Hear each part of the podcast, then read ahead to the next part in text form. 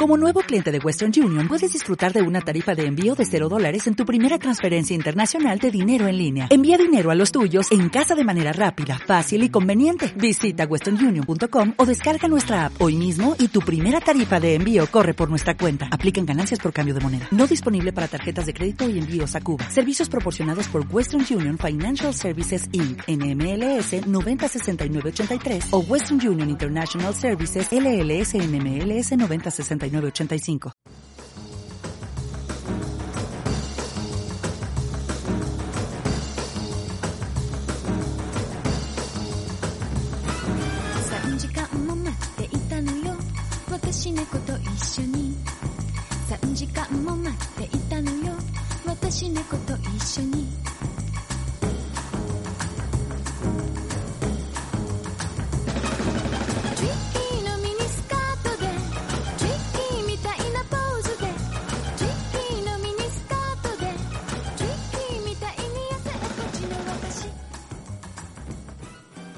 Hola amigos y amigas, hola. Bienvenidos y bienvenidas a una nueva y emocionantísima edición de Base Otaku, la primera de junio, Dani Coronado.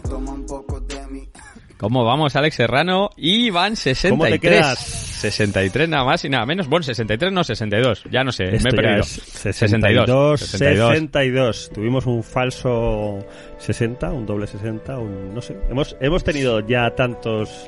La numeración, númera, Falsos. númera, viva la numeración. Estamos una semana más con vosotros, amigos y amigas, en nuestro nuevo eh, horario de lanzamiento de viernes, ¿verdad, Dani? Eh, ya los viernes son el día de Base Otaku, amiguitos y amiguitas. Ahí estamos. Ahí, ahí estamos, ¿no? Que lo estábamos comentando ahora, que tenemos uh-huh. que probar un poco porque, porque la verdad es que, bueno, parece que no... No ha habido mucha gente, sí, o sea, no hemos, el... tenido, hemos tenido menos audiencia de lo normal, pero bueno, realmente tampoco sabemos. Ha, también ha pasado menos, si esto... ha, han pasado menos días, entonces bueno, vamos a ver porque eh, de, estamos acostumbrados quizá a... Como no tenemos una, una referencia tan clara en otros eh, en otros programas, porque variamos un poco más el, el día, vamos a ver de semana a semana cómo, cómo funciona también. Eh, sinceramente nos interesa mucho vuestra opinión sobre eh, qué día es el que pensáis que es el que consideráis mejor para el lanzamiento del nuevo, el nuevo podcast. A ver, al final en teoría debería dar igual porque luego lo escuchas cuando quieres, pero vuestra opinión nos interesa, entonces pues no sé, que como oyentes eh, y consumidores de, de podcast nos interesa mucho saber pues eh, si, si el viernes ya os pilla un poco a, a otro tema, si preferís arrancar la semana con Base Otaku o, o cómo está el, el tema. Nosotros sabéis que estamos encantados de, de escuchar lo que nos tengáis que decir porque al final pues esto lo, lo hacemos para, para vosotros, ¿eh? Esto es así. Bueno, Dani Coronado, vamos a ver eh, qué tenemos hoy por aquí, porque aquí huele a manga bueno, ¿eh? Huele a...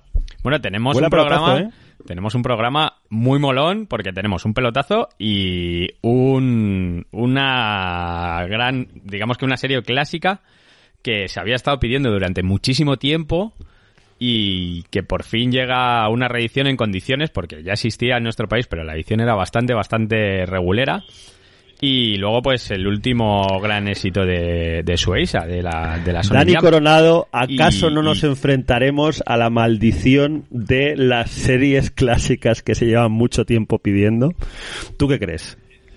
Eso, yo creo que poco a poco, o sea, como ha crecido el, el mercado, yo creo que poco a poco se va rompiendo un poco el, el, el estigma, ¿no? El, todas esas series que, que no salían, o todos esos autores que tienen muchísimo nombre y muchísimo peso en Pero Japón. Pero luego... Y que... Uh-huh. Aquí, bueno, eh, la verdad es que de unos años para acá, los últimos dos o tres años...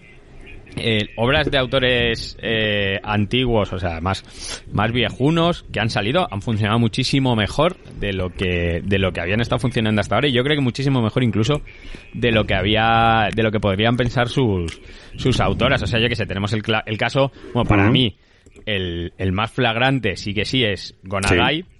Que sí que es verdad que Go Nagai tiene mucho nombre, es muy famoso, pero realmente en nuestro país el, el género mecha no es un género que que triunfe mucho, que no te, que tenga una gran cantidad de ventas, salvo algún fenómeno extraño, rollo Code Geass en su momento, o Gurren Lagan, así que era, era mecha, pero era muy shonen.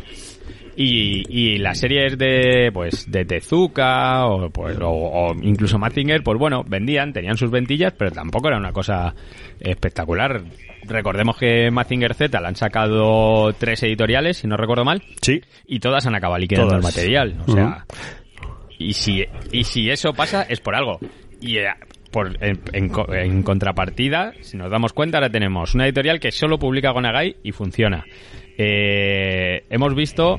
Eh, por ejemplo, obras de Moto Hagio que funcionan muy muy bien, o sea que, que es hay una cosa que salió y que salió muy a tope. Eh, por ejemplo, Milky Way acaba de sacar también La balada del viento y los árboles de Keiko camilla, que también está funcionando relativamente bien para lo que había.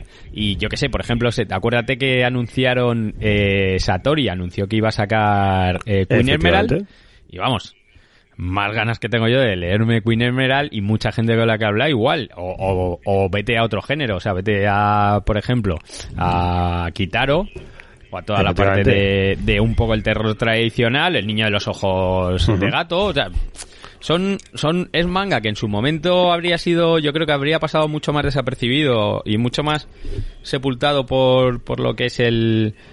El, toda la cantidad de novedades que salen, pero yo creo que ahora al final, como yo creo que hay más madurez de, del lector, sí. O sea, los, los chavales que en el boom del shonen, de Naruto, todas estas cosas, de Note y demás, eh, han seguido leyendo, pues como yo creo que ahora, pues evidentemente son lectores mucho más maduros, y creo que, que pueden absorber eh, otras obras de otro estilo y que, y que funcionan... Y... Muy bien, y, y creo que es un buen momento. Y posiblemente, o sea... Dani, no sé si estarás de acuerdo, también creo que tiene mucho mérito el hecho de que haya editoriales, nuevas editoriales, que saben tratar el producto o saben tratar las obras como se merecen, saben eh, pues trabajar los formatos, cuidar las ediciones y generar una... digamos, una información y una y una divulgación suficiente como para que la gente entienda por qué y cómo esas obras son importantes. Yo creo que eso en un momento determinado, en otros momentos quizá haya faltado un poquito más. Al final, eh, pues no sé, o sea, creo que igual las, las ediciones primeras que salieron, por ejemplo, de Mazinger, pues tampoco tuvieron... Se, se centraron mucho quizá en la nostalgia de la gente que había visto la serie de pequeños y tal... pero quizá no, no se preocuparon tanto por una edición que fuese visualmente interesa, inter, interesante, por unos materiales que estuviesen eh, que estuviesen bien. El caso de Moto Hagio yo creo que que es eh, que es muy muy interesante porque precisamente se ha cuidado muchísimo la edición, son volúmenes que que son one shots y que tienen y que y que de alguna manera no requieren una implicación, sino que puedes probar y, y a ver qué tal. Y, y bueno, y creo y creo y creo que el sí, caso pero... de Satori pues es es una es una demostración de manual de cómo eh, se, si trabajas bien eh, un terreno muy acotado eh, y si consigues llegar a ese público, aunque sea una cantidad muy determinada o no sea un público masivo, puedes funcionar y puedes seguir sacando cosas. Y, y yo creo que eso lo están haciendo lo están haciendo muy bien. Ellos han conseguido identificarse también gracias a sus libros de divulgación, etcétera, como, como una editorial especializada en cultura japonesa y en, en, en cultura popular japonesa, y al final van a un público muy que ya reconoce la marca Satori como, como esta gente sabe de lo que habla y esta gente, digamos, tienen lo que los americanos llaman street cred, ¿no? Que tienen como una, una credibilidad, ¿no? Dentro de, dentro de un sector en el que creo que es importante que se sepa de, de qué vas, ¿no? Y, y bueno, y eso en el fondo pues también es, lo han conseguido, por ejemplo, Milky Way, pues eh, con, trabajando unas licencias muy... o sea, y generando una, una identidad que hace que mucha gente pues se fíe de lo que sacan básicamente porque lo sacan ellos, ¿no? Y, y bueno, pues pues no es fácil llegar ahí, pero bueno, pues está bien que... que transmitas una línea editorial, que transmitas un poco lo que sabes hacer. Pero al final, Dani, yo no sé si estarás de acuerdo, creo que creo que la mayoría de sellos que están sacando manga en España están, la mayoría, ¿eh? No todos, salvo, pues sí, evidentemente los los que tienen un poquito más de músculo y van y, y saben que pueden pujar por los por los grandes hits, por los shonen de éxito, etcétera. Los que tienen que pelearse, digamos, por el resto de, de cuota de mercado, y, y eso incluye pues desde Milky Way a, a E C C. Básicamente lo que están trabajando es una identidad propia que les genera una serie de una, una serie de lectores que de alguna manera sepan que, que pueden confiar en el sello, y, y puede que esa sea la, el, la clave para poder sobrevivir en un mercado tan competitivo, con tan con tanto volumen de novedades y con eh, y con un público que, bueno, sí ha crecido, pero tampoco ha crecido tantísimo como para absorber todo lo que se publica, ¿no? No, eso está claro. Sí que es verdad que, que estas colecciones tienen muchísimo menos alcance y, y, claro, y muchísimo menos volumen para de venta. O sea, no creo yo que, que ninguna de estas series veamos que, que alcancen gran... Bueno, me equivoco, voy a, voy a corregir, ¿no? Quizá más del género del que estamos hablando ahora, que es, que es Shoujo, porque sí que es verdad que otras series también que han reeditado con muy buen tino...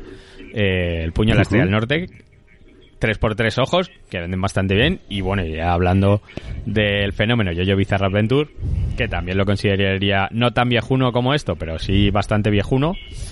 Y, y mira cómo venden, o sea, ya estamos hablando de, de grandes números. Sí que es verdad que, bueno, no creo yo que, que estas estas al final vendan más de dos mil unidades, y, y dos mil siendo muy, muy, muy generoso.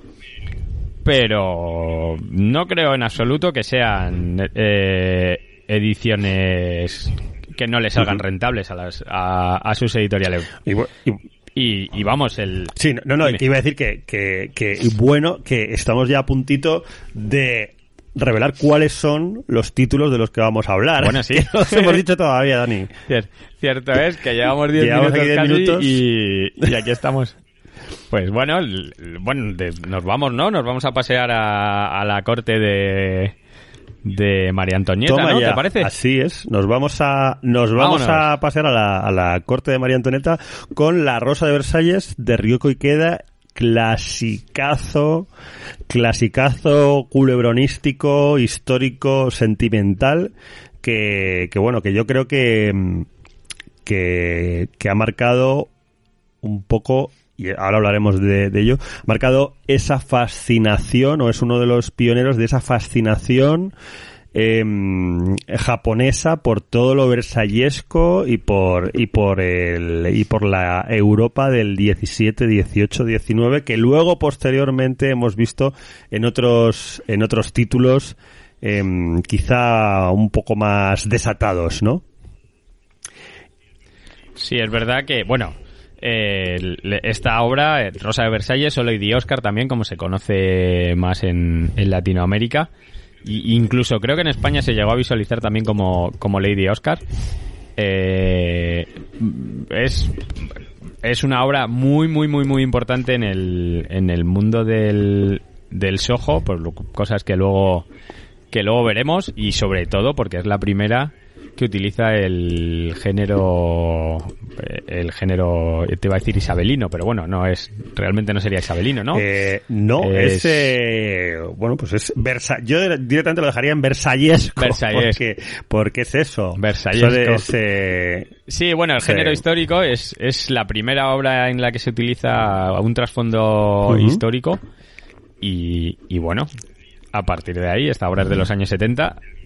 Ponte a mirar la cantidad de obras, ya no solamente que, que se basen en esta en esta época, sino la cantidad de obras que se basan sí, en otras de, épocas de obras históricas. históricas y, y como decíamos, muchas de ellas eh, eh, centradas, lo cual tiene que ser terriblemente exótico, o, eh, o sería terriblemente exótico en Japón, centradas en eh, periódico, periodos históricos europeos, que es algo... O sea, saliendo, digamos, de la temática que sería natural en, en Japón, de hablar de periódicos de periodos históricos japoneses, de, de el, la época Edo, de samuráis, etcétera. No, estamos saltando a... Eh, pues, pues al final... El paralelismo, Dani, es clarísimo. Es como si ahora de repente, pues, eh, un autor europeo se pone a hacer una, se pone a hacer una historia, o si en los setenta se hubiese dedicado a hacer una historia sobre, sobre, sobre samuráis, eh, sobre el shogunato y todo esto. En Japón es una cosa muy especial. Y, A los japos yo creo que, que les claro, flipa Europa. Sí, bueno, sí, yo sí. creo, no. Se sabe de sobra que les flipa y Europa. En particular Francia. Y, sí. y concretamente sí, Francia. Sí, sí.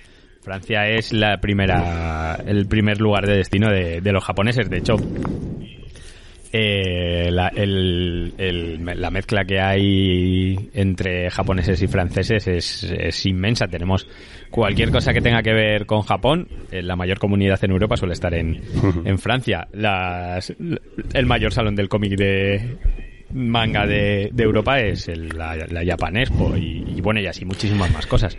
Eh, el premio, muchos de los premios del manga se sí, entregan en sí. Francia, en Angoulême, o sea, que, que están muy sí. ligados y, y yo creo que, claro, evidentemente estamos hablando de la época del máximo esplendor de, de la corona uh-huh. francesa. Evidentemente que les flipe, o sea, igual que han salido, nosotros hemos tenido mucho cine, claro. hay, hay muchísimo cine, hay muchísimo dato de esta época y luego de, la, de las épocas napoleónicas, que son las que las que siguen a, a la época de la que estamos hablando, de la Rosa de Versalles, que eso, que se, se trata, o sea, realmente eh, la, la Rosa de Versalles pues nos va a hablar un poco de la de lo que es la vida, el reinado de María Antonieta. Pero tenemos también un segundo sí. título, Dani, completamente diferente. Sí, realmente... que se llama uh-huh. Lady Oscar, que eso, que la historia va a estar contada desde el punto de vista uh-huh. de, de Lady Oscar, que es, viene a ser algo así como el, el guardaespaldas de, de Mar- la guardaespaldas de María Antonieta, porque también es una, es una cosa bastante importante para la historia, uh-huh. que lo, los personajes principales sí. eh, son... son femeninos, o sea, es, es algo, algo poco, bastante, poco habitual y más vamos a pensar que estamos porque, eh, porque... en los años eh, setenta. Esto es algo que que es muy importante pensar tanto en, vamos a pensar en, en una autora como Ryoko Ikeda, eh, nacida en mil novecientos cuarenta y siete en Osaka, es decir, no sé lo que tiene ahora, setenta y dos años. Y como en los setenta eh, es pionera en hacer un, un manga efectivamente histórico protagonizado por, eh, por mujeres. Y eh, estamos hablando también de los años setenta cuando Moto Hagio pues hace lo propio. Se, se empieza a hacer sus historias, sus relatos de, de ciencia ficción con un concepto muy, muy variado, bueno. eh, una gran diversidad y, una, y unas temáticas pues que, que realmente... Eh, hoy en día siguen muy vigentes y que para los años setenta era una cosa avanzadísima. Hay que pensar, por ejemplo, y esto lo, y esto lo hemos comentado, lo comentamos sí. en su día cuando hablamos de Moto Hagio, que, que la, la película Alien, el octavo pasajero, que es probablemente una de las primeras películas en las cuales vemos un, a un, una space opera, una, una película de ciencia ficción, terror eh, en el espacio, con una protagonista feminista fu- eh, fuerte. Antes de eso, Moto Hagio ya había trabajado eso. O sea, que es, es alucinante. El... Bueno, incluso, incluso te digo, vamos más allá. O sea, estamos hablando de eh, que, que Ryoko Ikeda, Moto Hagio pertenecían a lo que llamaron el, el, año, el grupo de, las, de los veinticuatro años, que de esto creo que hablamos sí. cuando hablamos de, de alguna obra de Moto Hagio, yo creo que, que hablamos de ello, y este grupo es eh, probablemente el, el más importante en la historia de, del manga femenino, del shoujo sobre todo, porque son prácticamente las que las crearon, es lo que dices tú, eh, fueron las primeras en meter ciencia ficción, historias de ciencia ficción con shoujo, pero luego mucho más allá eh, fueron las primeras en, en, en plasmar relaciones sexuales O, o, o incluso las primeras en sacar miembros eh, sí, sí, sí. genitales, que es una cosa que para lo que es Japón y que encima sean mujeres las que las que rompen con eso fue muy muy muy importante. Y luego ya encima súmale eso, que la autora que esta autora que Ryoko Ikeda fue la que creó un género en sí, o sea, estamos hablando pues eso, pues de una top, o sea, realmente es una autora top. Una obra top que es muchísimo más importante de lo que de lo que incluso que la gente puede puede pensar.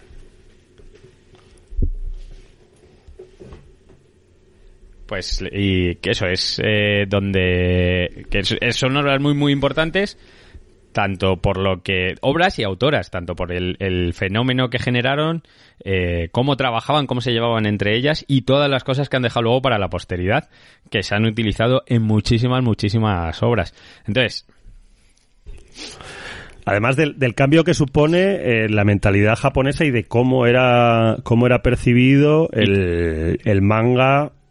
Para chicas o para, o para jóvenes. Lo más importante de, de todo esto, me parece, que es que todo este movimiento lo hicieran mujeres. O sea, suena suena un poco machista, pero no es no es porque me parezca mal que sean mujeres, sino porque todos sabemos cómo es el mercado del, del manga y demás. Entonces, joder, ya te bueno, de hecho es el es el movimiento, es el grupo de, sí. de mujeres más importantes de la historia de, del manga. ¡Qué tela!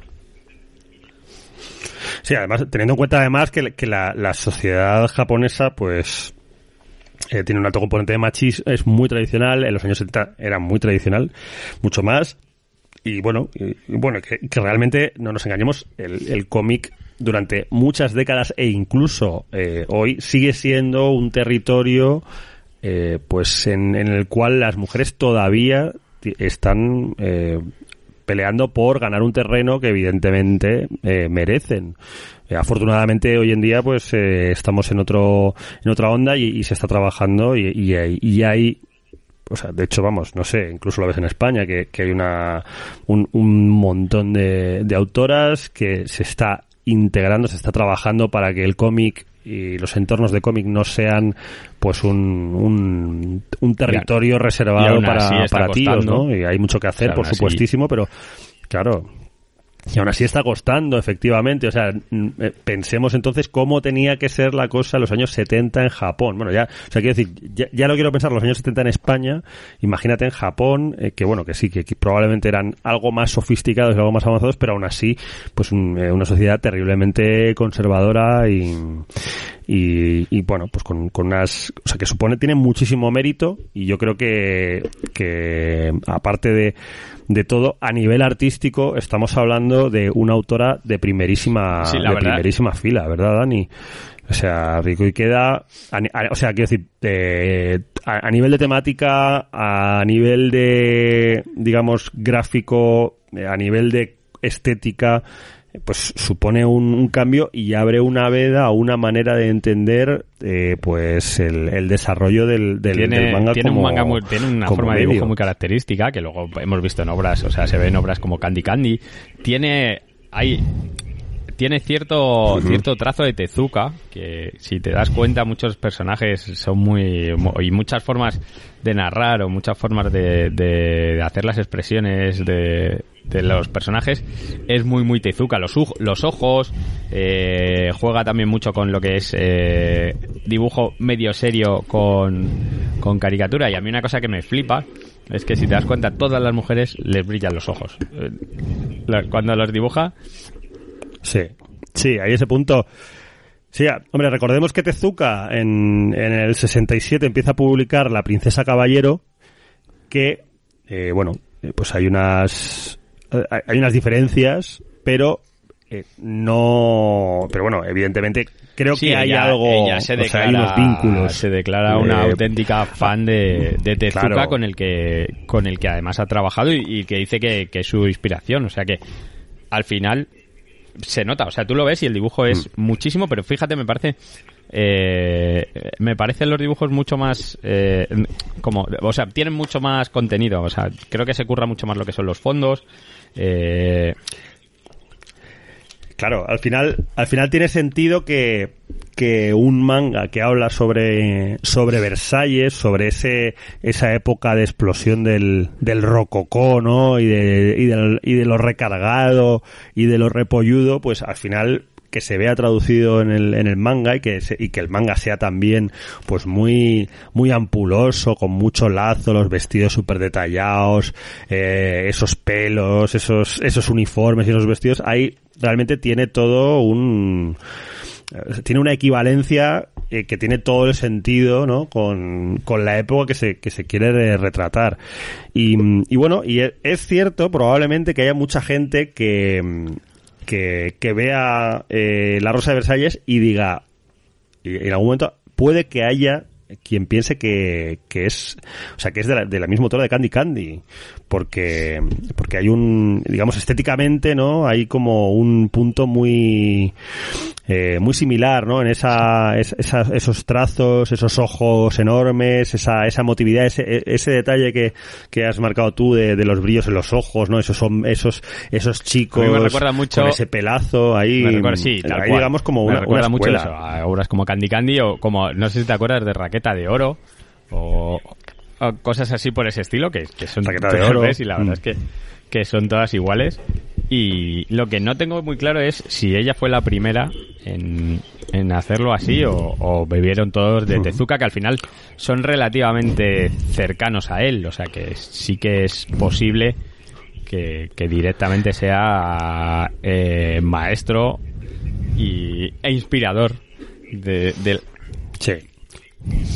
Hombre, yo creo que yo creo que, que sí, que Tezuka al final, eh, pues eso, o sea, sí, solo hay que ver un poquito los los tiempos, ¿no? Como pues eh, pues la la Princesa Caballero, que sería, digamos, el uno de los de los cambios o de, o de los de los shonen así primigenios, aunque no hecho por, digo, de los eh, los shoujo primigenios, aunque no hecho por por mujeres, eh, pues al final sale empieza a salir unos pocos años antes de la Princesa Caballero, cuatro o cinco años, el tiempo para suficiente como mucho, para sí. que, en cierto modo, se consolide un, para que se consolide una, un, una cierta manera de hacer, se consolide y, y evolucione, porque creo, yo creo que en el fondo, pues eso, eh, lo que hace, lo que hace Ryoko Ikeda, pues tiene un, es un paso más adelante en, en muchos aspectos, en cuanto al, al desarrollo de los personajes, en cuanto al, al profundizar en, en las temáticas, en cuanto a, pues todo lo que es el aspecto visual,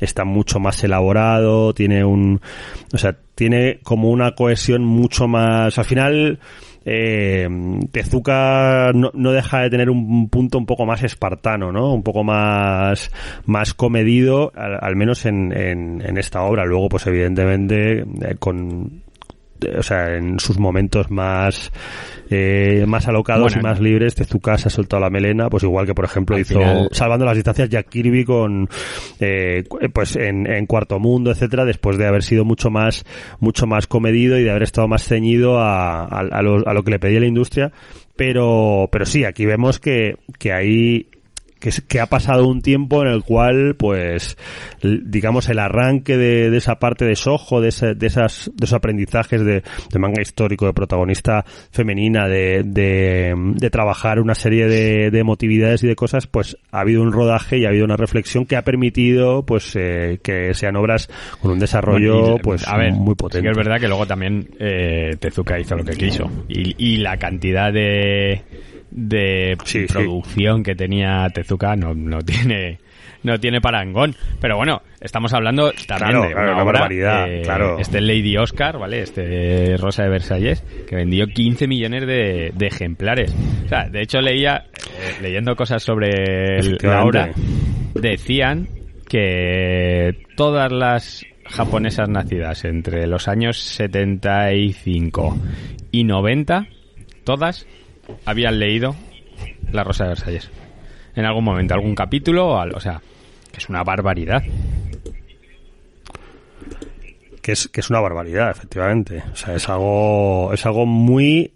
que en el fondo, eh, pues, tiene un cierto paralelismo, pues, a... pues a la España de, de finales de los setenta, primeros de los ochenta, en, en la cual, como había una cantidad tan limitada de referentes, hay muchos hay muchos puntos coincidentes generacionales, ¿no? Es como, pues eso, la generación que creció con La Bola de Cristal, porque como solo había dos canales de televisión, todo el mundo veía La Bola de Cristal, o todo el mundo veía un dos tres, pues claro, tiene sentido que al ser, digamos, eh, uno de los primeros manga, mangas con esas características, fuese un auténtico pelotazo y un, y un hit y algo terriblemente generacional para para las mujeres japonesas, para las jóvenes japonesas de la época.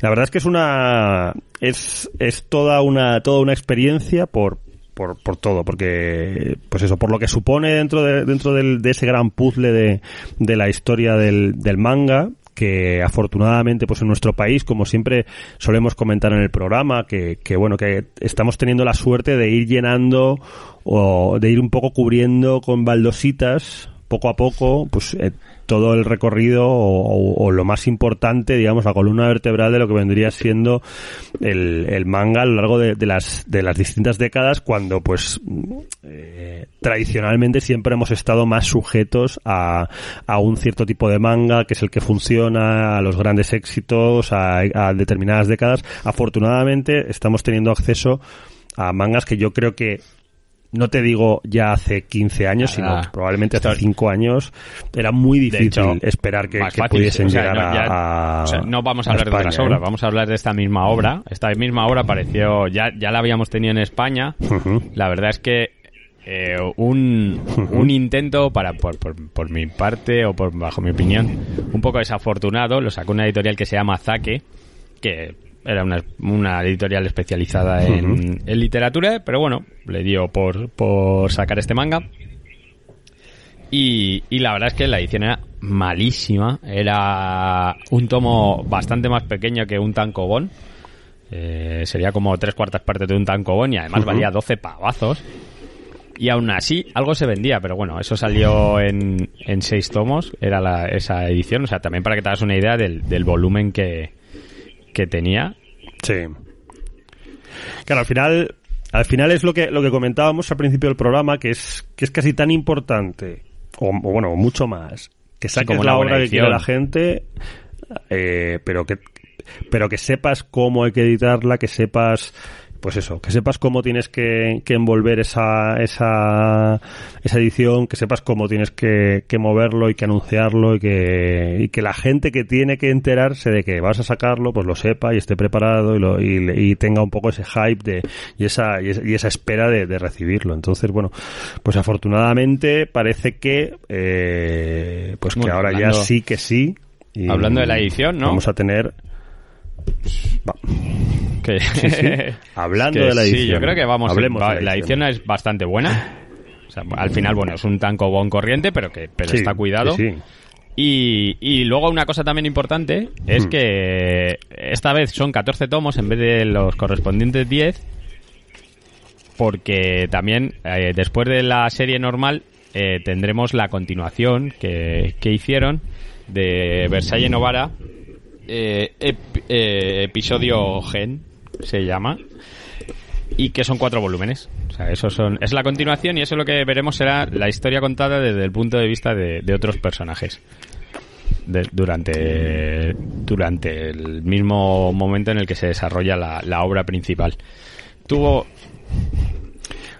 Con lo cual, pues así con esos catorce temas, catorce tomos bueno, tendríamos ya todo lo... No, o sea, todo, luego hay dos todo, más. Digamos, el universo. Luego hay dos sabes, más, sabes, pero en principio, mm. que es una cosa que, que me ha extrañado bastante, que a lo mejor tiene algo que ver con eso, en principio no han dicho nada de que lo vayan a publicar, pero ¿sí? eh, en don, todos los sitios donde lo he visto sale como que son catorce tomos abierta. Entonces, si son catorce tomos abierta, tiene bastante pinta de que si la sí. cosa funciona, al final pues nos acaben trayendo... todo lo que es el universo sí. de de la Rosa de Versalles.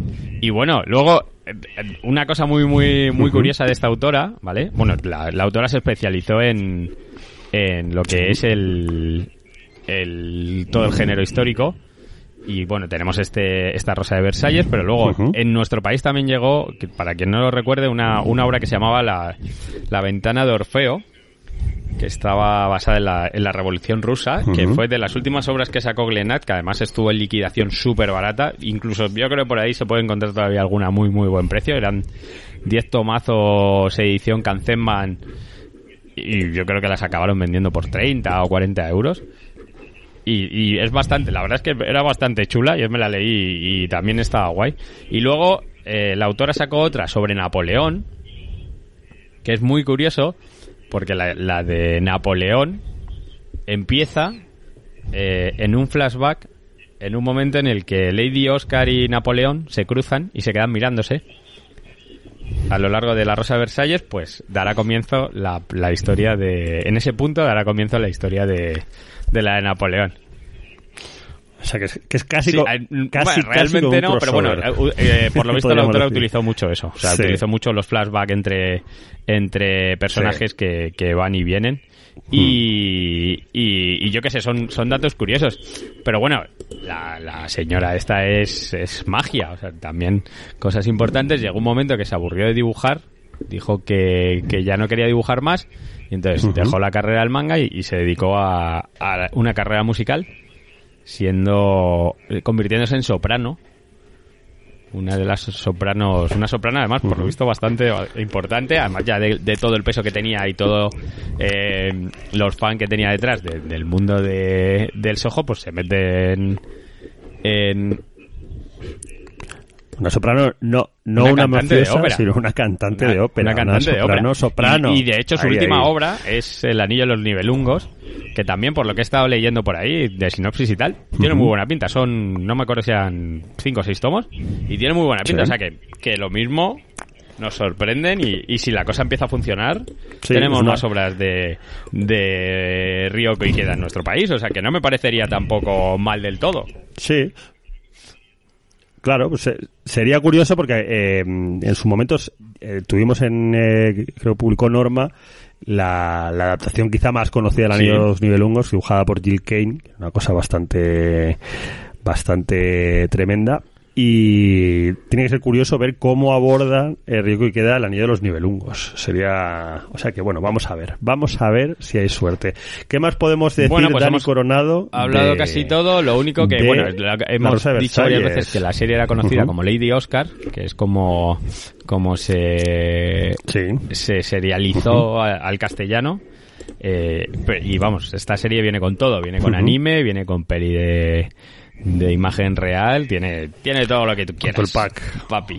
Puedes echarle puedes echarles horas al universo de bueno. de la Rosa de Versalles, todos los que tú quieras, como horas sabemos que se le van a echar y se van a hablar de la siguiente obra, ¿no? Vamos. Jujutsu Kaisen. ¿Cuánto, cuánto, cómo de esperada está, está siendo o ha sido esta obra? Esto ya sí que, bueno, bueno, bueno, bueno. Bien de Shonen, nene. Bueno, bueno, eh... bueno. ¿Cómo, cómo gusta un diablillo, un demonio y un y un macarreo ahí sobrenatural sí, porque en el mundo Shonen? Yo tengo la sensación ¿eh? de que gusta, es Dani Coronado? Eh, algo... O sea, es una fórmula que ya hemos visto más veces. O sea, cazadores de, de espíritus, de sí, demonios. Bueno, sí, en este sí. caso les han llamado maldiciones. Las maldiciones son... Están... Sí, sí las maldiciones est- más o menos vienen también, a estar controladas por un, un sí. ente maligno que dividió su alma en, en veinte partes. Uh-huh. Sus veinte dedos eh, y rondan y campan a, las anchas, a sus anchas por el mundo, creando el mal y haciendo que la gente se sienta mal cuando están cerca de ellas. Entonces, bueno, ¿qué tenemos? Tenemos un chaval que está tiene poderes especiales y tiene una capacidad para, uh-huh. para soportar las, estas maldiciones mucho más grande que las que tiene el resto de la gente. Y se va a convertir en, en un cazador de maldiciones. O sea, más o menos es bien a ser, ¿no? De lo que, de lo que trata la... de lo que trata la obra. Uh-huh. Sí, una una serie de, de Shueisha eh, que bueno, pues la, la gran sí. la gran editorial, yo creo la que editorial. la gran editorial de, de, del Shonen, la gran editorial en general, una serie una serie además que eh, que ya que se ha empezado a ver en eh, Manga Plus, la, la aplicación de Shueisha.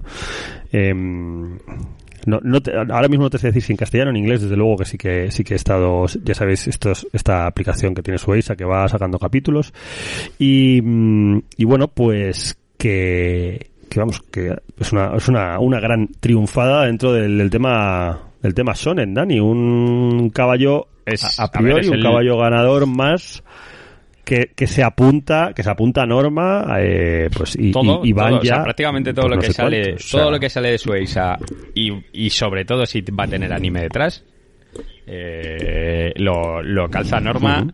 sin ningún tipo de problema. Además ahora han cogido también eh, la tónica sí, sí. que a mí me parece excelente de sacar la primera edición de los grandes títulos a cuatro euros.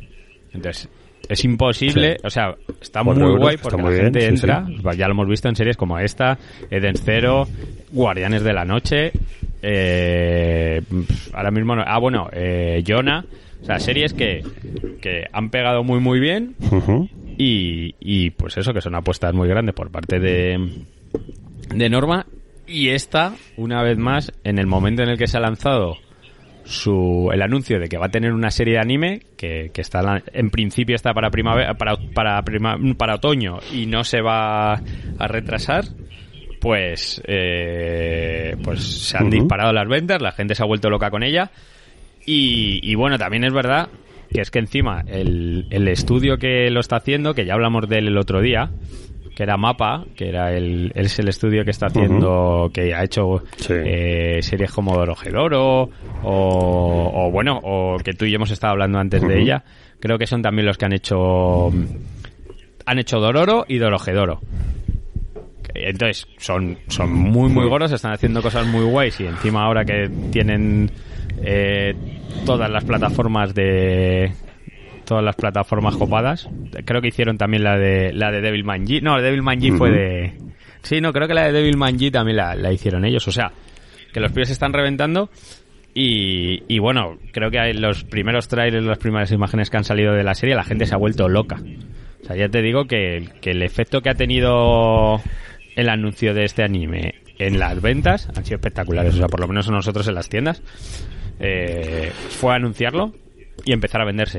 Una serie que además encima había tenido muy mala suerte porque el pues, primer tomo ha salido al principio de lo del COVID y yo creo que, que se estaba vendiendo sí, un poco peor de lo que se tenía que vender.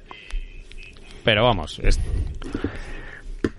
Una, se- una serie además que, que es un, un pelotazo de una autora jovencísima, eh, Gege Akutami, eh, nacida en el noventa y dos... que prácticamente ha cogido eh, ha cogido carrerilla a saco, solo tiene esto, es alucinante, muy poco trabajo, eh, entre ellos con la, la sí, bueno, tiene tiene la, digamos, la precuela de la que se considera la precuela de Jujutsu Kaisen, que es eh, Tokyo Metropolitan Magic Technical School, sí, luego tiene el... cuatro volúmenes y, y alguna el, cosita el antes, unas historias, cero, unos one shots de cuarenta y cinco cuarenta y siete páginas, que, que es el boceto inicial con uh-huh. lo que presentó la obra y demás. Pero no, no tiene nada. Sí. O sea, realmente no lleva más de dos años publicando. Nada, de dos mil dieciocho empezó empezó a publicarse en Weekly Shonen Jump y, y hasta ahora. Y, y bueno, pues un, un exitazo, eh, una, una fórmula pues que, que, como decía Dani antes, nos la sabemos, es decir, no, no, nos, no nos sorprende, pero... que funciona muy bien. Eh, sinceramente, una cosa que, que creo que, que se agradece, pues eh, es que está es una está muy muy muy centrada en, en todo lo que es terror. Creo está que está muy bien, muy bien ambientes. Eh. Me parece que o sea, a mí me ha sorprendido está mucho, muy bien dibujada, mucho, mucho. Eh, no no tira tanto de fanservice. Bueno, no, yo creo que prácticamente no hay fanservice, no hay no hay en comparación con lo que solemos ver, lo cual me parece que está también muy bien, por una vez que, que normalicemos un poco ya ciertas cosas. Y, y bueno, una serie con muy buen ritmo, con, con unos personajes como muy edgys, muy molones, muy tal, y pues que es que tiene tiene todos los componentes para para llevarse la chavalada ya de te calle, digo que ¿eh? mola, o sea, mira, de hecho, es así. Mola mucho. Eh, yo me he leído los dos primeros tomos, que es los que están en nuestro país, acaba de salir, pero buscando cosas sobre el uh-huh. programa, eh, me fui a buscar si estaba en Manga Plus, que y estaba sí, y sí, está sí, casi, como, casi como al día de, estaba, como la tenemos sí, sí, aquí, estaba... o sea que está muy guay porque uh-huh. si la gente quiere acercarse y ver cómo sí. es la serie, prácticamente eh, hay como veinte capítulos de diferencia con lo que hay aquí, o sea que, que puede enterarse de qué está pasando y luego ya si le gusta comprársela, que es algo que también le gusta mucho a la gente. Sí, hombre, también claro, también digamos que, que bueno, el primer tomo le pueden dar un, un tiento por cuatro pavos, que está muy bien, y, y bueno y, y si no, pues está en Manga Plus. Eh, recordaros que eh, en el Base Otaku número treinta y seis estuvimos hablando en detalle de la aplicación Manga Plus, que hay, que no hay, etcétera. O sea que por si queréis echarle un, un ojillo, ahí está. Supongo que un poquito más adelante, Dani, haremos también un, un refresh de Manga Plus, porque bueno, hombre, pues, han salido cosas muy chulas. Tiempo Sa- y, o sea, de hecho, sobre todo sacaron el, nuevas, el spin-off, claro. de, el spin-off, bueno, eh, la continuación del de, capítulo de Death Note, que hicieron ahí un capitulillo, no me acuerdo si eran de cuarenta y ocho, cincuenta y dos sí, páginas sí, sí, o algo así, sí. Algo más extenso y, y sí, van sacando van sacando cosillas. Sí, tenemos... Vamos a tener que hacer un update porque se lo han tomado muy en serio y bueno, pues sí, es una plataforma que, que sí, que realmente ha sido una buena idea y están trabajando en ella de una manera muy seria. ¿Qué más? La verdad, la ¿qué más podemos es que no, decir? No, Kaisen, no mucho porque estamos, es una serie estamos ahí, ¿eh? Relativamente, eso, pues relativamente novel, de la que todavía no tenemos no tenemos mucha info, pues no tenemos, no tenemos ni mercha, fíjate cómo está, cómo está la cosa. Y... Fíjate. De... Bueno, de, decimos, Dani, que para nosotros es sí, que es una de las apuestas shonen, uno de los, sin duda alguna, de los, de los bombazos, y más sabiendo que van ahora a ser. Que, que Guardianes de la Noche ya, ya termina en el tomo veintitrés, eh, yo creo que está llamada a recoger sí. el, el, el testigo y, y de, de verdad que me ha sorprendido la calidad que tiene, tío. O sea, me ha gustado muchísimo. Hoy me lo, me, me lo volví a leer por segunda sí, vez, porque sí, sí, leí sí. un poco por encima cuando salió para saber de qué iba. Me lo he vuelto a leer y me ha flipado. Lo que te digo, sí. el detalle. Luego, eh, me ha hecho mucha gracia que si te das cuenta, muchos de los monstruos eh, son son prácticamente copias de monstruos que te encuentras por ahí en otros sitios, como por ejemplo uno que es igual que el de es igual que el de el ¿cómo se llamaba? El monstruo del agua, el ¿cómo, ay, ¿cómo se llamaba el, una de las últimas de, de Guillermo del Toro? ¿Sabes qué bicho te digo? Es igual. Ah, vale, es sí, sí, es igual sé, que el Ape sí. Sapien de, sí, de Hellboy. Sí, sí, sí, sí. O sea, que me imagino que, que sí. tendrá que ver con algún monstruo sí. tradicional japonés. Sí, con la, criat- sí, con la claro, criatura pero, de la laguna muy negra, bien hecho. Luego, sí, cuando sí, tiene no. escenas de sí. acción, no es lo típico que, que se vuelve enfarragoso. Sí. Yo qué sé, como por ejemplo te pasa en One Piece, no sé si por la edición sí. o, o por todo, como le mete... Es muy limpio, tío. No, esto es todo es muy, muy, limpio es todo muy de, dinámico, de es verdad. Sí, sí, sí. Así sí. que sí, sí, yo creo que va a ser... Eh, sí. Bueno, top ventas es, es prácticamente ya. Dale cuatro o cinco números, que la gente empieza a engancharse, que la empieza a conocer. Uh-huh. Encima tienes la facilidad de eso, de poder leértela en Manga Plus. Y a partir de ahí yo creo que estamos hablando de, de otra sí. a la altura de Guardianes de la Noche, de Promise Neverland, eh, My Hero Academia, bueno, que se ha jugado otra liga, pero... pero sin duda alguna, caballo, sin duda alguna ganador, otro aciertazo por ganador. Parte de, de Norma, que además, de, que además de hablando Norma, de Norma, que se las llevan eh, todas. Traemos, sí, sí. traemos un par de regalitos, uh-huh. pero pero bueno, ¿qué te parece sí, si primero sí, vamos, vamos a, a, ser, a saludar o sea, primero estamos a, tan... a nuestros es... chicos, ¿no? Que siguen ahí. Sí. Vamos a saludar a, a nuestra a gente, Raúl, a Sustano, a Pilar, a Silvia, a o sea, Raúl, bien, gente que... a Pilar. Sí, sí, eh, los, sí, los últimos programas no está. Mira, tenemos no, pendiente no, además no, grabar con sí. ella el el de el programa de Kakizaki, sí. que lo haremos.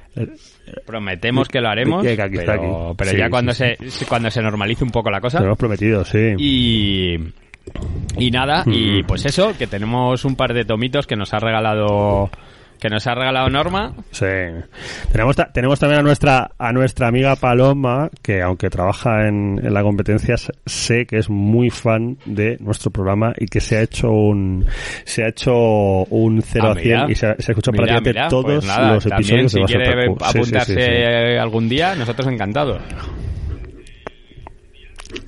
Contamos con ella, sí, sí, ya, sin duda. Y, y sí, pues la verdad es que, como siempre, agradeceros que estéis ahí y que mantengáis la paciencia con nosotros, porque a veces hay que tenerla. Y, y bueno, y Dani, eh, estamos tan convencidos que Jujutsu eh, Kaisen Guerra de Hechiceros va a funcionar, que eh, pues hemos preparado un pequeño concurso, competición. Sí, vamos, la idea es, os vamos sí. a regalar dos números uno. Hemos, ¿vale? hemos hecho dos. Y Alex os va a explicar cómo hemos uh-huh. decidido que regalarlos. Pues sí, eh, pues hemos hemos pensado que para que sea algo que haya una parte de azar, pero también una parte de currárselo, pues vamos a hacer un concurso que, que, que tiene dos componentes. Vamos a vamos a regalar una una copia del número uno de Jujutsu Kaisen a el mejor comentario eh, que se haga en este podcast. Desde la semana que sale a la semana siguiente, es decir, desde el viernes, de viernes a viernes, el mejor comentario que se haga en en, en ebooks en en este en esta entrega del podcast, que la, lo elegiremos Dani y yo, se lleva un número uno de Jujutsu Kaisen, y el otro número uno de Jujutsu Kaisen lo vamos a sortear entre toda la gente que comparta el, el capítulo de este podcast, pues en, en Twitter o, o en Facebook. Si es en Twitter es más fácil porque nos etiquetáis con Base Otaku y así lo sabemos, y si no, pues en Facebook también lo podemos buscar si dejáis el mensaje abierto. Eh, entonces, bueno, pues entre la, toda la gente que comparta el, esta entrega de Base Otaku, eh, pues sortearemos otra copia de Jujutsu Kaisen la semana que viene. Los daremos la semana, la, el programa siguiente, es decir, dos viernes. Eh, dentro de dos programas realmente, porque como el viernes el que vier... viene, claro, dos dentro de bueno, dos viernes. Bueno, en quince días no, para, días los escuchando esto, uh-huh. en una semanita. Sí. Así que nada, una pues... Cabeza, efectivamente. Y así es. Pues... Bueno, pues esto ha sido la entrega número sesenta y dos de Base Otaku. Adiós, amigos y amigas, gracias por estar aquí, seguidnos en redes sociales, compartir si os gusta. Adiós, bonicos y bonicas, un beso a todos. Bueno, adiós. Adiós.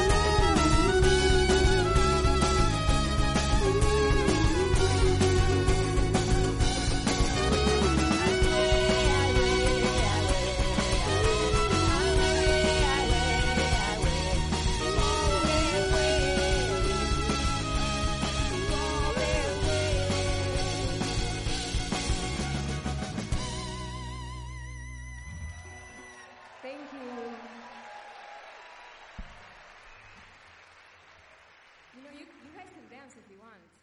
You know that, right?